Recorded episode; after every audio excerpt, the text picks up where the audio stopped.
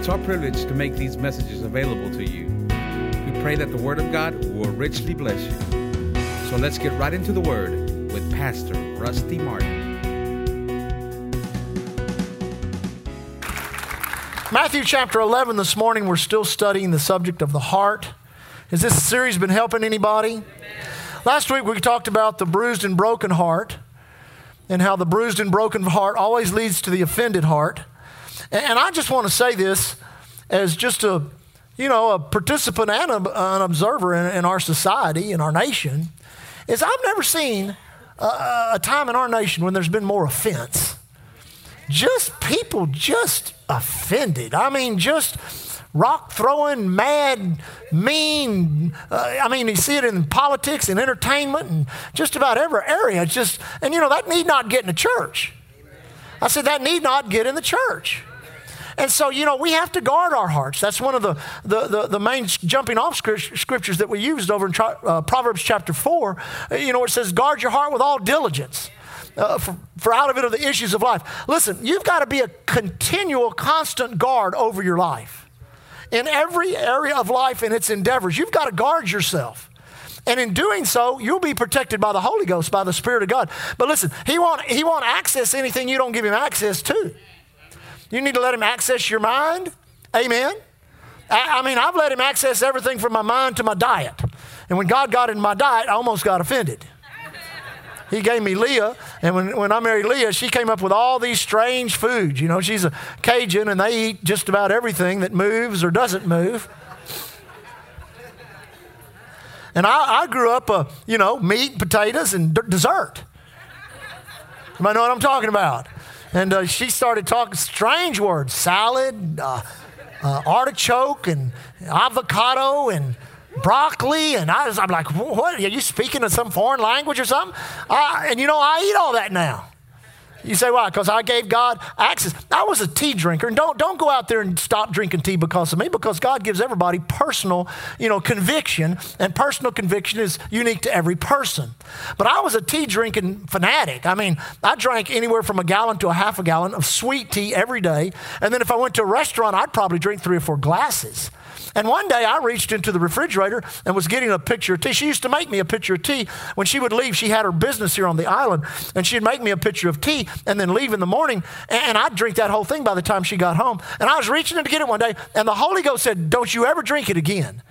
And I'm like, Yeah, right. You know?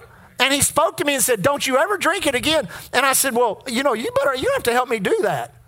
And so I drank, you know, a little bit, and it came to the point where I could not even put it in my mouth. I couldn't even do it. Then he got my Dr. Peppers. I still got root beer left, you know, I guess. And I, every once in a while, when he's not looking, I'll sneak in a big red. But don't tell him that, amen? But those are personal convictions, amen? So you've got to learn to follow God in every area of your life. And if you'll do that, God will bless you, help you stay healthy, healthy, you'll prosper, be in good health, even as your soul prospers. Amen. But now we're going to get in. If I was to title it, actually I did title this. This is called Healing the Offended, Broken, and Bruised Heart. We want it healed. Amen. We want all of that stuff in our heart uh, that, that, no matter what it is, if it's not if it's not good for our heart, we want it healed. Uh, somebody sent me a, uh, something this week. I found it very interesting as I read it. That even in the physical heart, when a heart is transplanted, they've done some studies in which people that have transplanted hearts feel the emotions and even have some of the same memories of the people that uh, and whose, whose heart they got. Now, isn't that strange? The, the, the, natural heart, uh, the, the, the, uh, the physical heart, but could be so connected to the heart of, heart of man? That's amazing.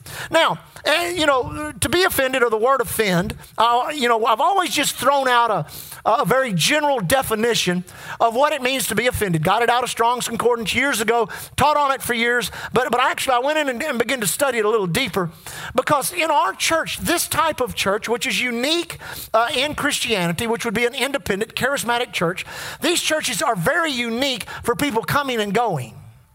Now, now, people like Maggie that we just prayed for is a great illustration of people coming and going the right way. Coming and going and getting what God says uh, uh, they need uh, to help them grow. And we certainly watch Maggie grow and become the, the beautiful woman that she is here. And then God has something else for her. We agree with that. She agrees with that. The Holy Ghost agrees with that. And everything's done right and in order.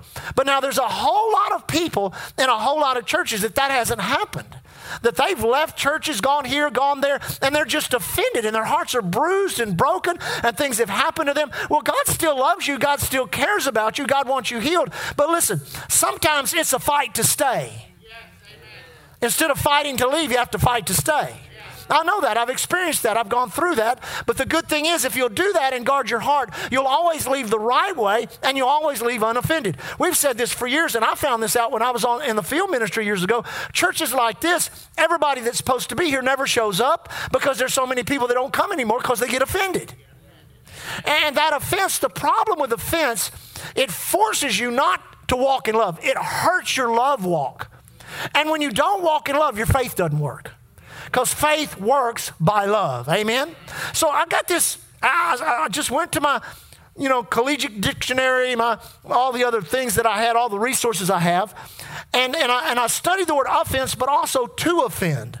Now, to offend, to cause a person to feel hurt, angry, or upset by something said or done, to, tra- to transgress moral or divine law, to violate, to cause difficulty or discomfort, to cause dislike and anger. Now, let me just say this there is enough pain out in the world.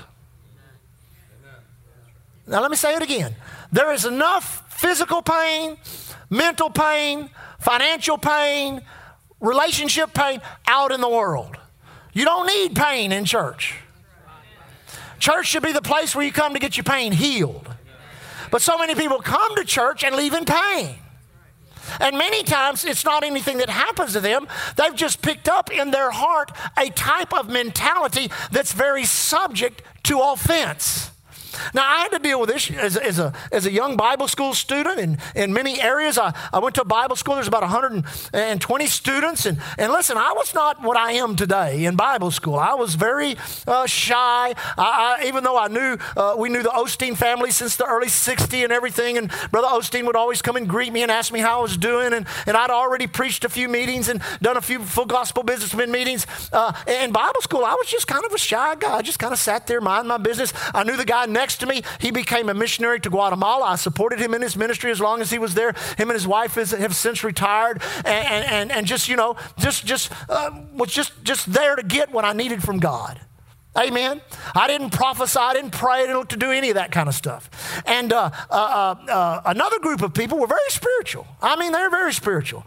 And they were all, you know, every service, every, every class, they'd want to have a prophecy or this or that and, and a word or pray this or that. And one time I, I was, this was in, this was in October of the year, and I was coming to, coming to Bible school, and it seemed like it was like a Tuesday or Wednesday, and I pulled up, I drove a big old Buick, and I, when I drove up, two or three of these guys, they were, you know, real spiritual giants were there. And as, as, as I got out of my car, they looked into my back window. And in my back window was a camouflaged hunting vest. Uh, yeah, yeah, anybody know what I'm talking about? You see them at the sporting goods stores and stuff like that. There's just a vest with camo, and you put shells in it, and then you put whatever game you're hunting in the, in the back. It's called a, a game vest, I guess they call it. And so I had one in the back, and, and it was back there. And he looked, and he said, What's that? And I said, Well, that's, that's my dove hunting vest. And he said, What? And I said, That's my dove hunting vest. And he said, Your dove hunting vest? What do you mean by a dove hunting vest? And I said, Well, yesterday I was, you know, after school, I was down uh, where I live in Galveston, down the island hunting doves. He said, You killed a dove? I said, No, no, I killed 15.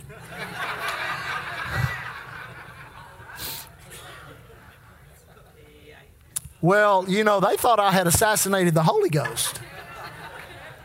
And, and I'm telling you, man, they got, I don't know. I, I mean, by the end of the day, there was a group of them gathered, and they would look at me. and they would stare at me and they would, you know, you could hear mm, when you go by, and nobody, none of them greeted me anymore. None of them said hello to me anymore. None of them would, you know, I'd see them in church. Hey, what's up? They'd just walk by me, kind of look the other way. And I was ostracized. I was like, oh my God. And listen, I had to make a decision right then on how I was going to respond to that. And I knew, listen, I knew offense, it was rising up in me. And I could feel it. I could, it, it, it would it bruise me on the inside. They didn't know me. They didn't know none of that. They didn't know all that stuff. And let me just help some of y'all. I still hunt doves today. You know, I hadn't killed the Holy Ghost. The Bible says it came down in the form of a dove. Didn't say it was a dove. And we love them, amen? I mean, they're tasty with black eyed peas and wild rice and some honey biscuits. Woo! Glory to God. And then it's scriptural. You say it's scriptural to hunt doves? Yeah. The Bible says every good and perfect thing cometh down. Amen. But I had to make a decision. I felt violated. I felt victimized. And there was something rising up in me that somehow by the Holy Ghost, I knew this was going to cause, me. if I listened to that and I responded to that and I took that offense, it was going to cause me to stumble and fall at the very beginning stages of my ministry. And you know, I just made a decision to be sweet and to be nice. And I kept saying hi, and they kept looking at the ground. And I kept saying, Thank you, Lord, and they just kept looking at the ground. And I just kept staying happy, and they just kept looking at the ground. And at the end of the year, we went on a mission trip to Mexico, to Monterrey, Mexico. And they had a, had a, had a large church, King of Kings. Uh, how do you say King of Kings in Spanish? That's the name of the church, large church. That's why I have all the Spanish people in here to help me with that kind of stuff. Amen. And, and, uh, and so, you know, they split us up into, into little groups and they had a sign up sheet and you could sign up to preach or sign up to work, walk, uh, work in the altar, sign up to do this, sign up to do all this kind of stuff, you know. And so there was only one little slot left at the bottom and it said drive the bus. So I signed up to drive the bus. And so we're taken off to Monterrey, Mexico, and the director of the school, Brother Dennis Key, leaned over and said to me, he said, Pastor Osteen wants me to tell you that you're the only one that's supposed to preach. And I'm like, oh my God. Well, see, Brother Osteen had been watching me. See how I was progress. He knew I was called to the ministry. And when I got there and Brother Key announced, now Brother Rusty's going to be the one doing the preaching, everybody went, oh, the dove killer? But if I'd have got offended, I'd have never made it to Monterrey, Mexico. I'd have never made it through school. And listen, those kind of things come up in our lives almost every day. And so we've got to make a decision not to be violated, victimized, or caused to stumble or fall. Now, let me get over here on the offense side.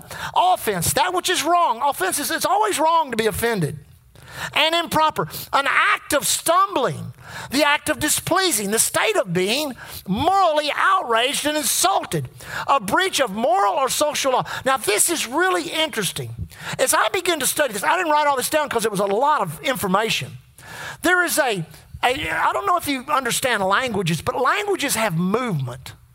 You know, there. How many remember when you used to could say gay,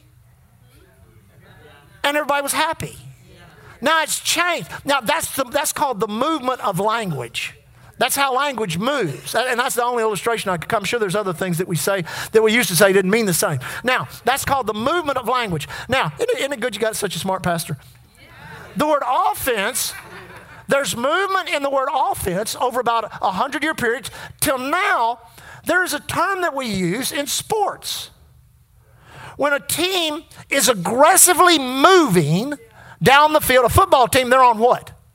They're, they're going to what? They're going to a goal or they're going to score. Now, the reason that offense has moved into that where we talk about, you know, a boxer being on the offense. Uh, the basketball team, they're, they're, they're, going down to make a shot, they're on the offense. The, the football team is on offense. You got to keep the offense on the field, you win. The reason that word has moved like that is because of the root of the word offense, meaning to continue to push forward toward a goal. So, what offense does in your life, it pushes forward toward a goal. You say, what do you mean by that? It literally gets into your life by the adversary, by the enemy, and when it does, he goes on the offensive because you have opened the door to offense. Now remember, your faith always works best when you're on offense, when you're out there pushing toward the goal, not just trying to recover from everything you get yourself into using faith. But you're out there pushing toward that healing, pushing toward that financial breakthrough, pushing toward that ministry God has put in your heart. You're pushing toward it, pushing toward it. You're on the offense. That keeps the devil with his heels in the wrong direction. That keeps him on the defense. That's the way you want to keep your adversary. But what the adversary wants to do is he wants to go on the offense. And the way he goes on the offense, and I've seen it in people's life, it, it would affect their marriage, it would affect their ministry, it would affect their finances, it would affect their physical health. And all it is is just a stinking offense where they feel like they have been violated, victimized, they've been caused to stumble or fall. And when you dig away and pull away all the layers, there's nothing there but a lie. There's nothing there but something that the adversary put there to destroy them. Now, as I begin to meditate and read on this this week, the, a couple of things I wrote down. I'll read this, then we'll get into. It. I'll tell you, turn to Matthew 11. That's where we're going to start. Matthew 11. We got some time, so we're going to. Is this okay if we work on this this morning? Because here's one or two things it'll do. It'll help get you delivered from that, so you can get on with your life spiritually or it will vaccinate you and inoculate you so you'll never get offended again. Now, listen, from that time on in Bible school, I've never been offended again. I've had opportunity and temptation to be offended, but I hadn't taken it. I just hadn't taken it. And you can get to the place in your life where you're just unoffendable, where it really doesn't matter what they do, what they say, what has happened. You're just not offendable any longer. But I've also noticed that this if you can be offended, the enemy will get you offended. That's why we're teaching on these matters of the heart. Now, a broken, bruised heart left unattended will become offended. That's why I deal with it at the root cause, the root stage. Somebody disappoints you, somebody hurts you, somebody says something. Deal with it right then and there. Don't, don't brew, don't let it brew, don't let it percolate on the inside of you. Because what it's doing, it's brewing and it's percolating something that's toxic in you. Amen. I mean, I mean, things that are toxic hurt all over. I mean, it just they hurt your body. A broken and a broken, bruised heart left unattended. So attend to those things that, that, that hurt you. Unattended will become what will cause you to become offended, violated, victimized, or caused to stumble or fall. The problem in the church is the closer you get to the revelations of Christ and everything uh, and all of its benefits, the more subject you are to offense. Now, let, listen to this. You come to church, you start finding out things you never knew before. I can actually be healed without having the surgery, without taking the medication. I can actually be healed. I can actually prosper beyond my paycheck by, by tithing. You begin to find out, then you begin to find out even greater revelations than that of who you are. You have an identity change. You become in Christ. You no longer see yourself as male or female or white or black or Hispanic or Asian or any other. You only see yourself through the eyes of your loving Heavenly Father. You see yourself as the redeemed of the Lord. You see yourself in Christ.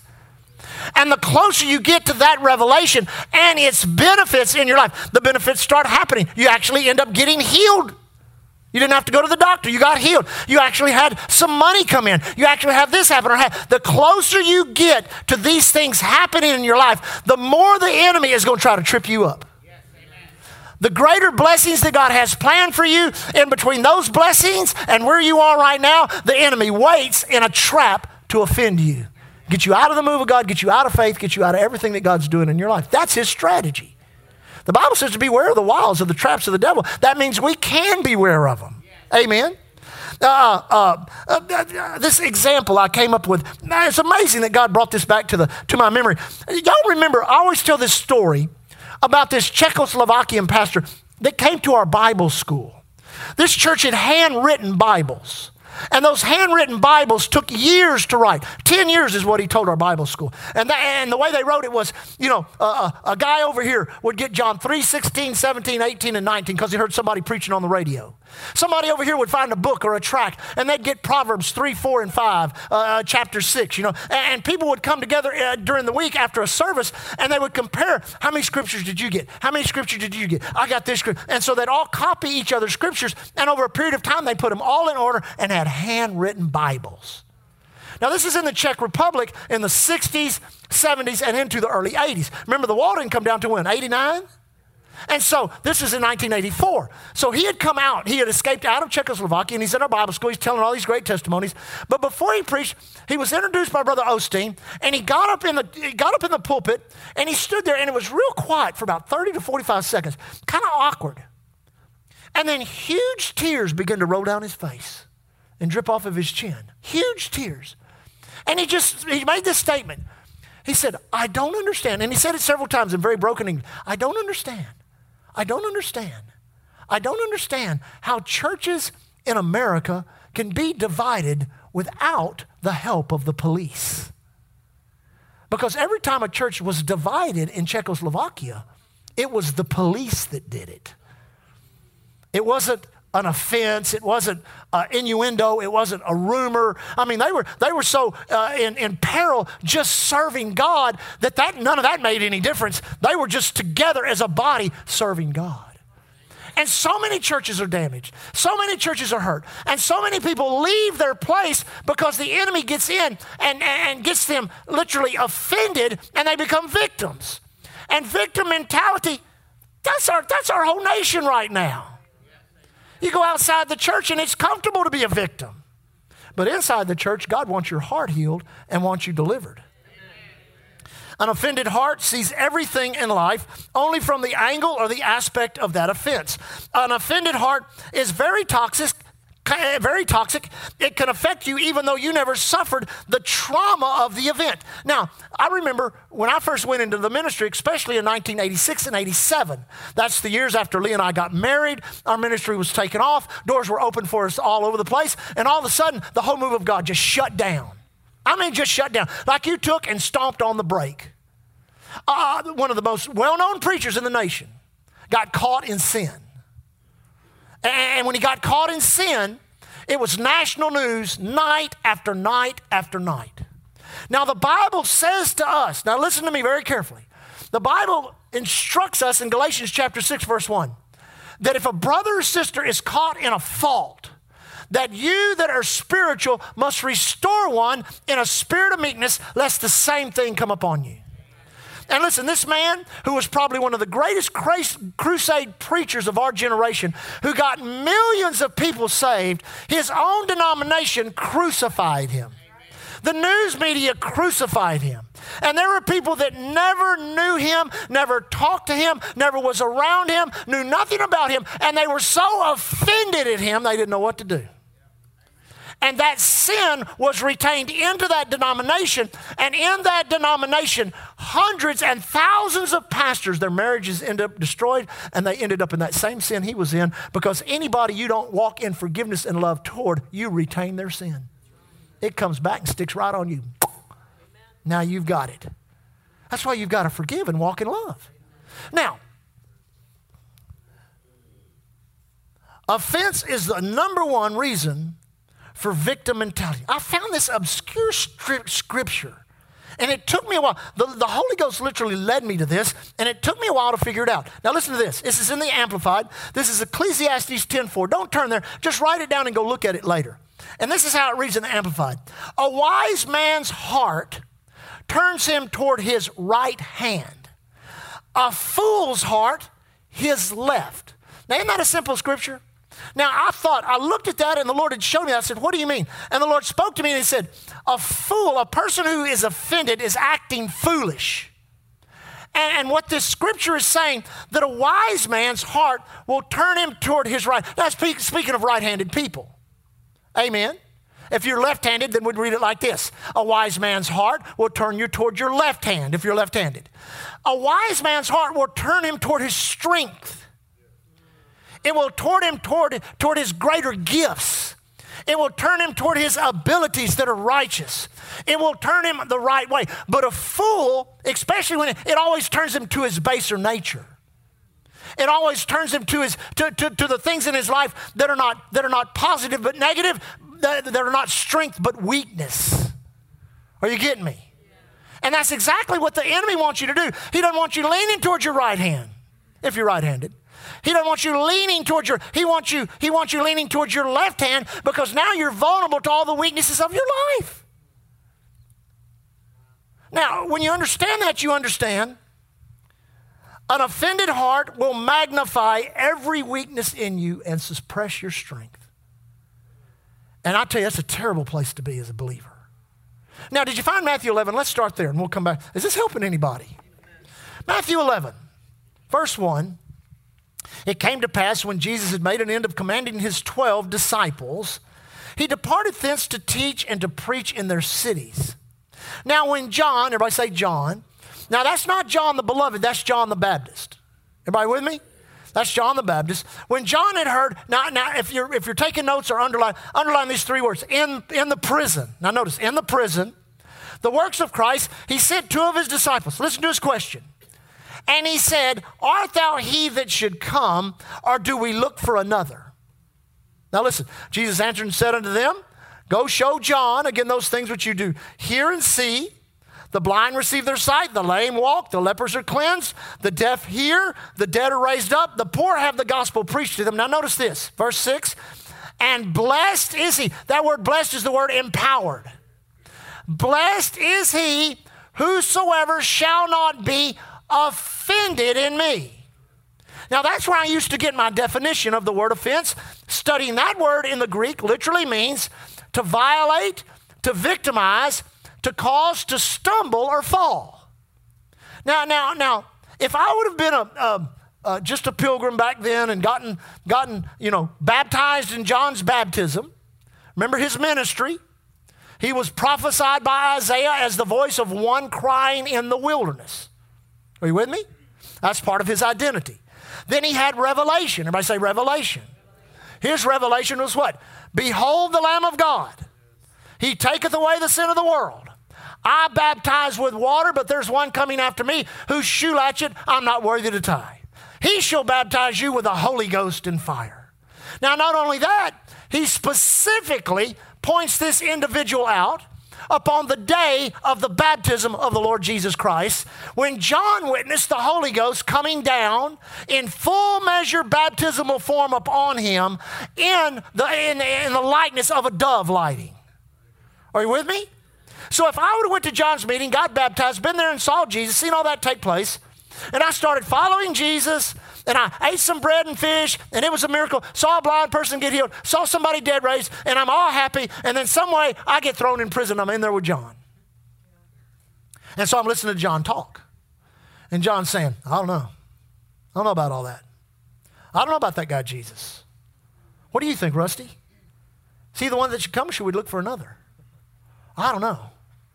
Well, if I had any sense, this is what I'd say John, John, Aren't you the one that told us that He is the Lamb of God? Aren't you the one that told us He is the one that will baptize us with the Holy Ghost and fire? Aren't you the one that told us all these things? Why are you questioning your revelation? Why are you questioning? Because what, what did his revelation do?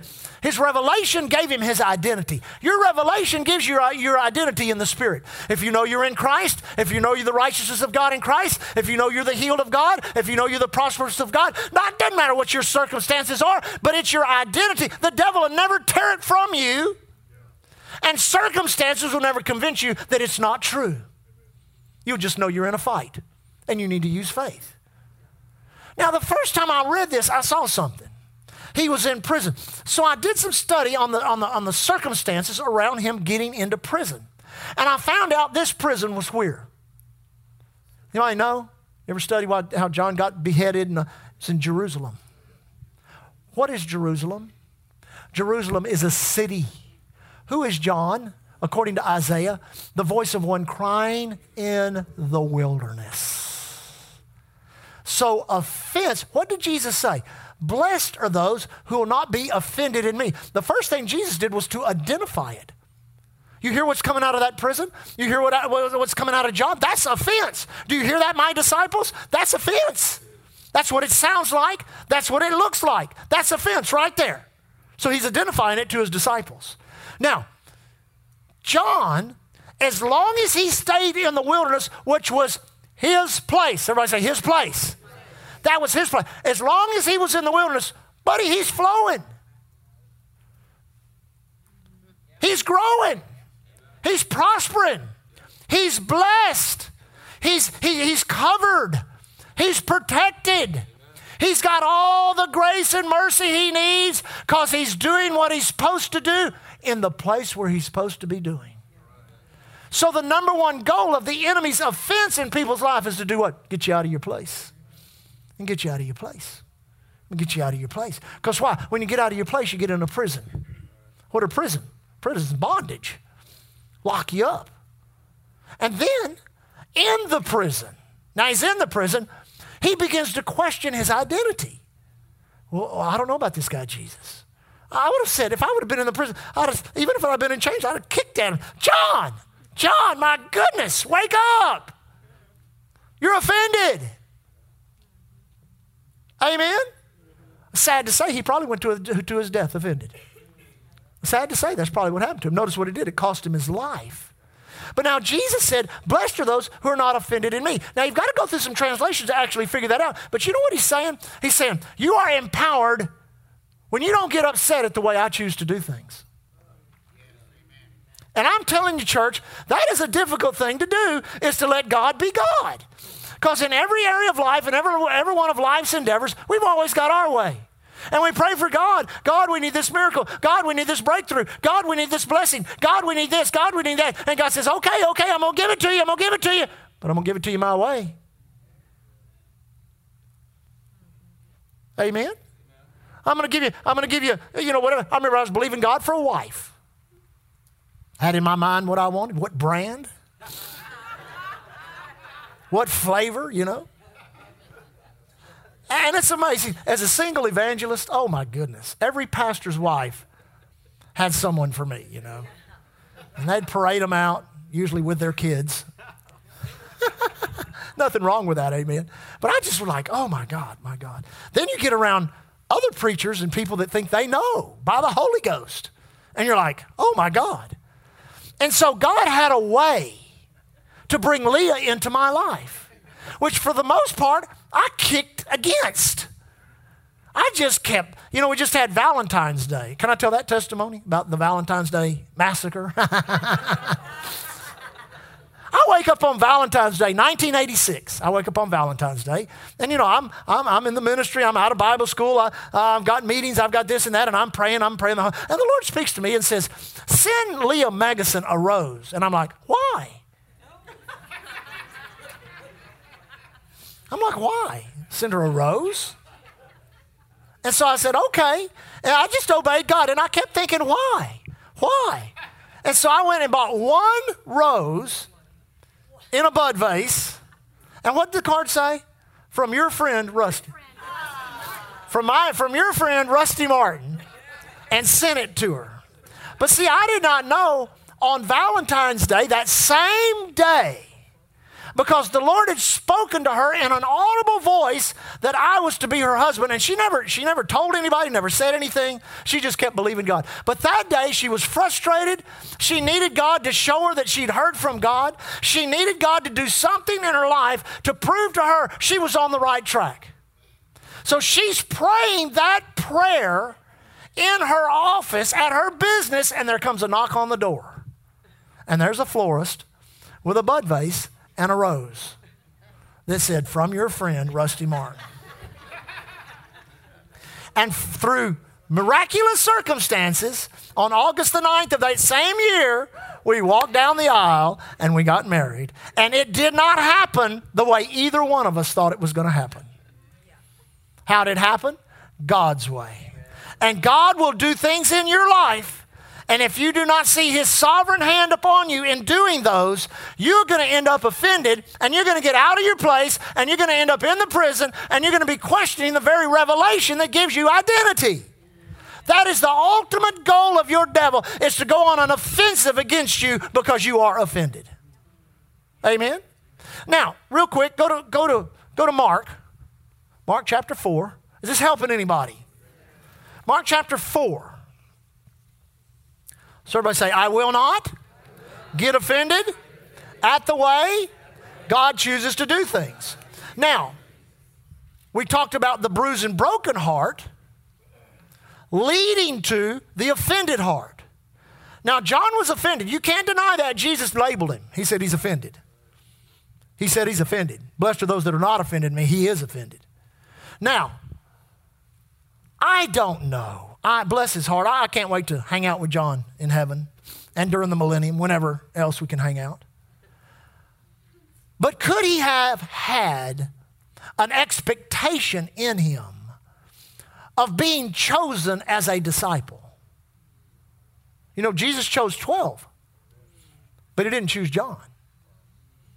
Could have John, could John, no, no, I'm just, I'm not saying God's given me some big word or some revelation or anything on that, but just through meditation, I begin to think, now, now, as John began to see Jesus come into his own, as John began to see Jesus come into his ministry, begin to see signs and wonders, and then begin to see him to go to Galilee and choose some, choose some disciples there, and choose a tax collector, and choose somebody with a very dubious reputation like Judas Iscariot, and then think to himself, this guy's making some mistakes here, buddy. I know that guy. I know them fishermen. I know that guy. Why hasn't he chosen me? I'm holy. I'm righteous. I'm doing the will of God. I'm doing everything I'm supposed to do. Could that have bruised his heart to have not been chosen as a disciple? Which caused him to do what? I'm going to tell you what he did. He preached the wrong message to the wrong person at the wrong time. And I do not believe in any stretch as being a student of the Word of God for almost 33 years now, I do not believe it was the will of God for him to be beheaded. Listen, God doesn't come to steal, kill, and destroy. I believe it was the will of God for John to transition right into a New Testament prophet's ministry, to be right there in, in, in, the upper room on the day of Pentecost, and to lift his hand and that flame of fire come down upon his head, and to be filled with the Holy Ghost, and to take off into the world preaching the gospel. I believe that was the will of God, but that never happened. Now we get over to Mark 4. For, for time's sake, let's just start with verse 16. This is the parable of the sower. Jesus had already taught on the, uh, those that are by the wayside how the devil steals it. But listen to this stony ground. Everybody say stony ground. These are those likewise which are sown on, sown on stony ground, who when they have heard the word, immediately receive it with gladness. Everybody say gladness and have no root in themselves, so endure but for a time. Afterward, now notice this very carefully.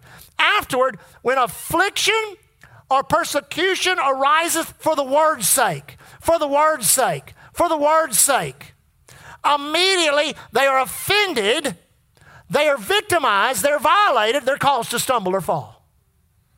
Did you get that? Now, this is, this is not being offended the way God does things. This is being offended at the demand the word puts on you. Studying agriculture, you understand when a seed goes into the ground, the seed puts a demand upon the ground. The ground does not put a demand, the ground doesn't say to the seed, well, you better grow. No, the seed goes into the ground and says to the ground, I want your moisture. I want your nutriments. I want your minerals. I want the light of the sun. And if you'll give me this, I'll give you life. Are you with me? That's the same thing that the word does. Now, the Bible says there are those that have what? Stony ground. Now, the thing, all of us have areas of our lives that are stony ground. Nobody's perfect. But if you've ever seen stony ground, you ought to notice there's always plants coming up through it. Most of them aren't worth anything. Amen. So you come to Island Church and you hear teaching on the Word of God. Something everybody can relate to is, is finances. So, so you start hearing about tithing. You think tithing. Oh yeah, I don't know, man. Uh, I, don't, I can't. I don't know if I can do that. And then you keep hearing it, keep hearing it, and then you think, well, I'm going to go study that. I'm going to go look in the Word. So you look in the Word, and as you look in the Word and study it, the Holy Ghost gives you revelation. So you think, well, bless God, I'm going to do it. So you come, and that first paycheck comes. You write your tithe check. You put it in, put it in the offering. Another paycheck comes. You write tithe check. You put it in. About the third paycheck, fourth paycheck the wheels fall off your financial wagon. And you're like, my God, is this a curse? I should have never done that. I should have saved my. No, no, it's persecution and affliction arising for the word's sake. That means the enemy's doing everything he can do to offend you in that revelation. That's what he's doing. He is attacking. That's why God gives you authority to run them attacks off. And a lot of people don't ever run them off. They just allow themselves to become offended. And the Bible tells you why. It says they have no root in themselves. It didn't say they didn't have any root in the church, it says they have no root in themselves. Now, this is, this is, listen, this is why Brother Osteen used to teach us. You need to get this. You need to worship. You need to praise. You need to come to church. You need to hear what I'm teaching you. You need to hear the word. You need to pray every day. You need to study the word every day. You need to grow spiritually. You need to do it. You need to do it. You need to do it because the evil day is coming. Amen. Amen. So when you come to Island Church and I'm speaking, one of the other ministers are speaking, a guest minister is speaking, they are feeding you out of their garden. You are eating, you're receiving seed. Now, That's all well and good for a period of time. But there comes a time in your life in which you must grow your own garden that you can eat out of yourself. You've got to get some root in yourself. You've got to let the seed of the word take up residence in you. Because I don't care how dynamic the pastor is, I don't care how dynamic the preacher is, they're still flesh and bone and blood. And there ain't nothing they can do for you except give you the word. But you can take that word and you can plant it in the good soil of your heart and you can grow a healing crop. You can grow a financial crop. You can grow a peace, a joy, whatever you need, a healed marriage, a healed business, whatever you need. You can grow that crop of righteousness in your life and enjoy the benefits of it. But you've got an adversary out there that'll try to do everything he can do to stop you from doing it. So when the word puts a demand upon you, and the number one area, oh my goodness, that the word will put a demand upon you is in your character. Because more than God is interested in your comfort. Now, listen to me very carefully. More than God is interested in your comfort, He's interested in creating the character of Christ in you. And sometimes character is only created under pressure. Amen.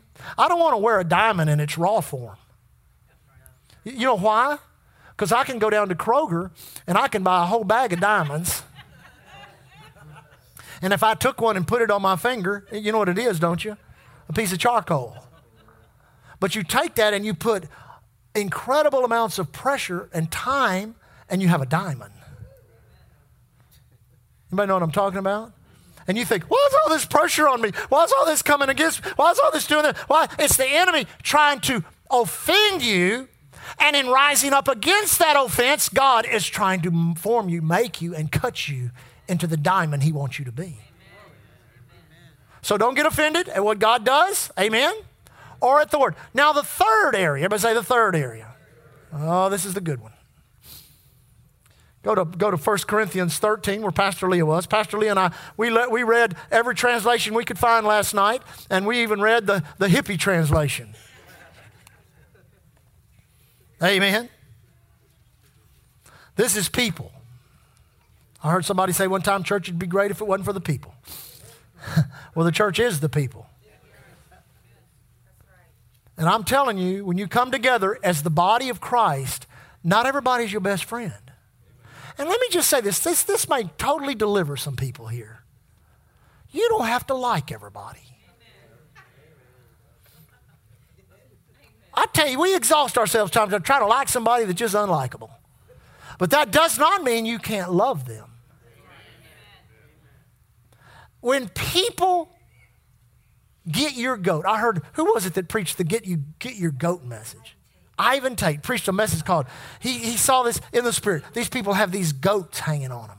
You know what a goat is. And so people walk up and they get your goat, you know. Anybody ever got your goat? Well, if you have a goat, it can get got. Because you're not a goat, you're a sheep. Amen. But uh, there's, listen, there are people that just, it's like, you know, running your fingers down a chalkboard. And all of us are like that. And there's always people that God will put us around, not realizing that God puts us around those people to learn to walk in not just phileo or eros types of love, but in agape, the God kind of love. Now, let me just say this before we get into 1 Corinthians 13. The God kind of love is not connected to any emotion. I'm going to say it several times because you need to hear this. The God kind of love is not connected to any kind of emotion. The God kind of love is not uh, connected to any kind of emotion. The God kind of love is not connected to any kind of emotion. Because I'm telling you, there are things that, that, that, that, that the other kind of love will just heal you. We, we were on our way to uh, Fire for the Nations about three years ago. Lee and I and Breland, I think Breland had a friend with her. And so it was Thursday before we were to leave on that Sunday afternoon. And Pastor Mark called me. And he said, Rusty, he said, our big old dog, they had a big old dog. What was it? Cherokee? Our big old dog, they found a cancerous tumor in our, in our dog. Now, this is Pastor Janet's baby. This dog is like seven or eight years old. And, and, and, and they had to put that dog down. They had a party, fed him steaks, took him to the vet, and had him put to sleep. Well, I got there and I looked at Janet, and Janet was just broken. And I said, Janet, what you need to do is go get you a puppy. And she's like, I can never do that again. I can never get another puppy. I'm telling you, just broke my heart. I'm, I said, I'm telling you, Janet, you need to go get you a puppy. And so, about a week after fall harvest, she called me up. We went and got it was Cherokee. Now it's it's uh, they they name them all these things, and they went and got them a puppy. And of all the trauma that losing that one dog was, that puppy healed it all. As soon as they got it, they were all healed. Now that's natural. That's natural. We've had that happen in our lives. But listen, supernaturally, the love of God in us that is not an emotion or a feeling, it's an action that we perform because we see it in the Word. And therefore, based on the Word, we refuse not, we, we refuse not to, to, to violate the standard of what the Word says, even though it may hurt us or cause us pain. We make a decision to walk in love. And the most important thing about that is this in making that decision to walk in love, we are fueling faith. And you might, you might not give me many amens on this, but I'm telling you, this is, this is it. I've learned this by experience. Anytime there's a great challenge of faith coming to your life, you're going to have a great opportunity to walk in love. Amen. Same thing for us as a church. When there comes a great challenge of faith, there's always going to be a great opportunity. You're thinking, ah, the last thing I needed this time in my life was, is this idiot coming into my life. And you, you meet somebody that's down and out and wants to text you and email you and this and that, and, and they're, they're all, and God said, I want you to love them. I want you to love them. I want you to love them. And you think, I don't even like them. Can't stand to be around them. You need to wake up and recognize this is God's way of giving you an opportunity to walk in love. Amen. So, real quick, I, I'm over time. Can I finish this? I was going to finish it anyway. You gotta love me though, amen? So we chose the Amplified. Everybody say the Amplified. Because it's amplified. And I'm just going to start in verse 4. Verse 4, the Amplified Bible, 1 Corinthians 13. Love endures long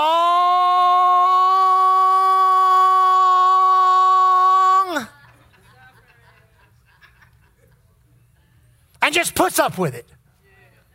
No, love endures long and is patient and kind. That's an act. That's not a feeling. Well, if I feel kind, I'll be kind. That will never work. Listen, how many love you think about your life of all the times you could have died, been messed up, all the mistakes you made, and there was something of God called grace. In its simplest form, unmerited favor in which you know you did not deserve it at all, but God did it anyway. Anybody ever experienced grace? God wants us to be men and women of grace, where we give people unmerited favor. Those that don't deserve it, those that have, oh, it's easy to give it to people that earn it. Oh, yeah, somebody do something for you. Oh, yeah, yeah, I got you, buddy. Oh, you won. That's the world. But that shouldn't be the church. In the church, we ought to be gracious to one another. That doesn't mean just putting up. That means being patient and being kind. Everybody smile. Kind people smile. Sometimes a smile can heal people. We're going to work on this next week, too. Love is never envious, nor boils over with jealousy. It is not boastful or vainglorious, does not display itself haughtily. It's not conceited, arrogant, inflated with pride. It is not rude, unmannerly. It does not act unbecomingly. Love, God's love, God's love in us, does not insist on its own rights or its own way, for it is not self seeking. Woo, my goodness. You know, one particular testimony we went to Hawaii years ago. The Lord was stirring in our heart to do something there, and a door opened. And I tell you, it was, it was for two years, it was a great blessing. They helped me do meetings. Uh, they didn't believe it could work. They, they, they did not believe it could work. They, they didn't do, uh, they, they thought, man, this, this they, what they call it, Haoles, white eyes. There's no way you can minister in this area of Hawaii. You know, the, all these people are all uh, pure Hawaiian or Hawaiian uh, Samoan, Hawaiian Filipino, Hawaiian Portuguese, but, but you ain't going to come in here white as you are and do anything. Well, I just boldly said, Well, if I schedule a meeting, will you do the praise and worship? They said, Yeah, but ain't nobody going to come. I said, I'll send you the money, rent a venue. We'll do Thursday night, Friday night, Saturday morning. Walked into the venue, it's packed, standing room only and a move of God started. Well, after two years, those people packed up and went to Jamaica. And I'm, I'm like, oh, goodness, what are we going to do? And the Lord said, go do your own meeting. Told me where to do it and how to do it. So we went. And we did a meeting, and it, on, the, on the surface, it didn't look like it was successful at all. There were 30 of us, and I think we gathered another 30 or 35 local people. We met a pastor or two. But in the meantime, we're out doing street ministry, and I run into this, this, this pastor. And he's an old Riverside, California heroin addict who got saved and filled with the Holy Ghost. But he's still pretty hard and crusty. And he, I handed him a track and he said, Who are you? And I told him, he said, What are you doing here? He's a, Sp- he's a Spanish guy. Joe Solis, great guy, became, became one of our best friends. And he said, uh, he, he told me later, he said, I thought you were crazy. And I heard him tell this testimony, I wouldn't tell it. And I just told him who we were and, you know, told him what we were doing. And you know he looked? He looked at me and said, It'll never work. It'll never work. And so, you know, that after that time, we were pretty discouraged. We were like, well, I'm, I do not know if we'll ever go back to that place, you know. And the Lord, all of a sudden, this other pastors that we had met, they scheduled us a meeting. We come back into that area of Hawaii, and, and they rented the high school cafeteria, and we packed that place out. And they, the, the Solistas called and said, Well, we can't be there. We've got a graduation. And kind of because we had invited them, and they, Well, we, you know, you don't understand how graduations are in Hawaii. They're big parties, they're big this, they're big that. And I noticed at about 7.30, 7.35, because graduation was at 6, they came walking into the meeting. And the Holy Ghost fell on them. Boom. And in one of his meetings where he was speaking, we were doing a conference together, he got up and he said this. He said, Man, that crazy kid from Galveston, Texas came here. And nobody ever thought he could do anything. But here's what he did he kept loving me and kept loving me when I gave him no reason to love me. And now he has totally changed our church and the way we do ministry. And God visited that area of Hawaii with a 10 year revival. Because I chose not to get offended at him and walk in love toward him and to not be self seeking, but to seek the good of his church and what six other churches that we worked with in that area. And to just, I'm telling you, it forced us. We took groups there. We were called crazy. What are you doing here? We'd walk up to people's houses to and they'd kind of be all, you know, because they're, they're pretty, makaha, that's where makaha is. Anybody ever heard of the term? The word makaha in Hawaiian means fierce. Fierce. And they were. They were fierce people. But I tell you, you start loving them with the love of God, and the love of God would just break them down and many offended. Oh, many brokenhearted, many bruised hearts. We see God just heal them supernaturally because somebody chose to love them. And the same thing's true with you. Any area of your life that you need to be healed with offense, whether it's offended the way God does things, offended the man, the demand the word puts on your life, or defended people, you're going to have to walk in love. Because as you start walking in love, God slowly begins to release you from that prison, from that challenging of revelation. Is that helping you? Let me close. Let me close. Let me read the rest of it. Hold on, hold on. Here we go. Love. Everybody say love. It, it pays no attention to suffered wrong. It is not touchy, fretful, or resentful. Touchy, there's things that make you're real touchy. Don't talk about money. Uh, please don't talk about. Don't talk about marriage. My marriage is so bad. Don't talk about. Don't see people get real touchy. Amen. Fretful, looking to the future, no hope, resentful, looking to the past. I wish I would have. Love covers it all, love erases it all, just takes it away. Amen? It pays no attention to a suffered wrong. It does, it does not rejoice at injustice and unrighteousness, but rejoices when right and truth prevail. Love bears up under anything and everything that comes, is ever ready to believe the best of every person. Oh my God. Remember, what was her name? The axe murderess. Karla Faye, Karla Faye Tucker? Karla Faye. I was in College Station the week she was executed in Huntsville. Huntsville and College Station are close. They're just a, a, a farm to market road that connects them.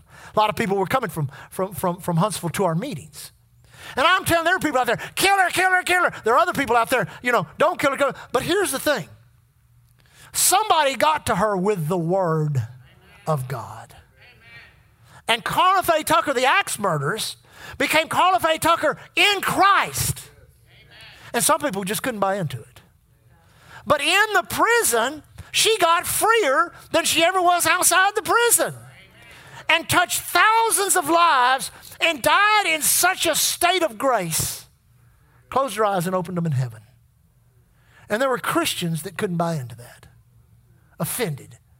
That, that some ministers would, would, would put their arm around her and have pictures taken with her. And, and uh, who was the football player that had the great, still does, Mike Barber was down there ministering to Kenneth Copeland down there. And people say, eh, they don't know what they're doing. With an axe murder. What are they doing? They don't know nothing. And God healed that woman up, and, and her broken, bruised, and offended heart got healed, and she was a great witness, got many people saved in the prison, and went to heaven. And you'll be with her in heaven. And she committed a horrendous crime, and that's why she had to die, is because you can cross lines in which you are, it's demanded that you pay society.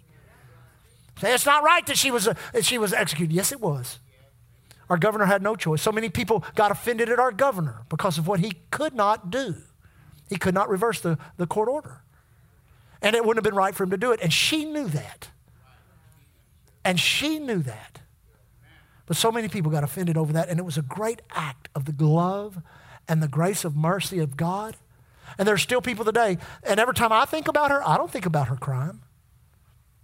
Every time I tell her story, I don't talk about all that she's done.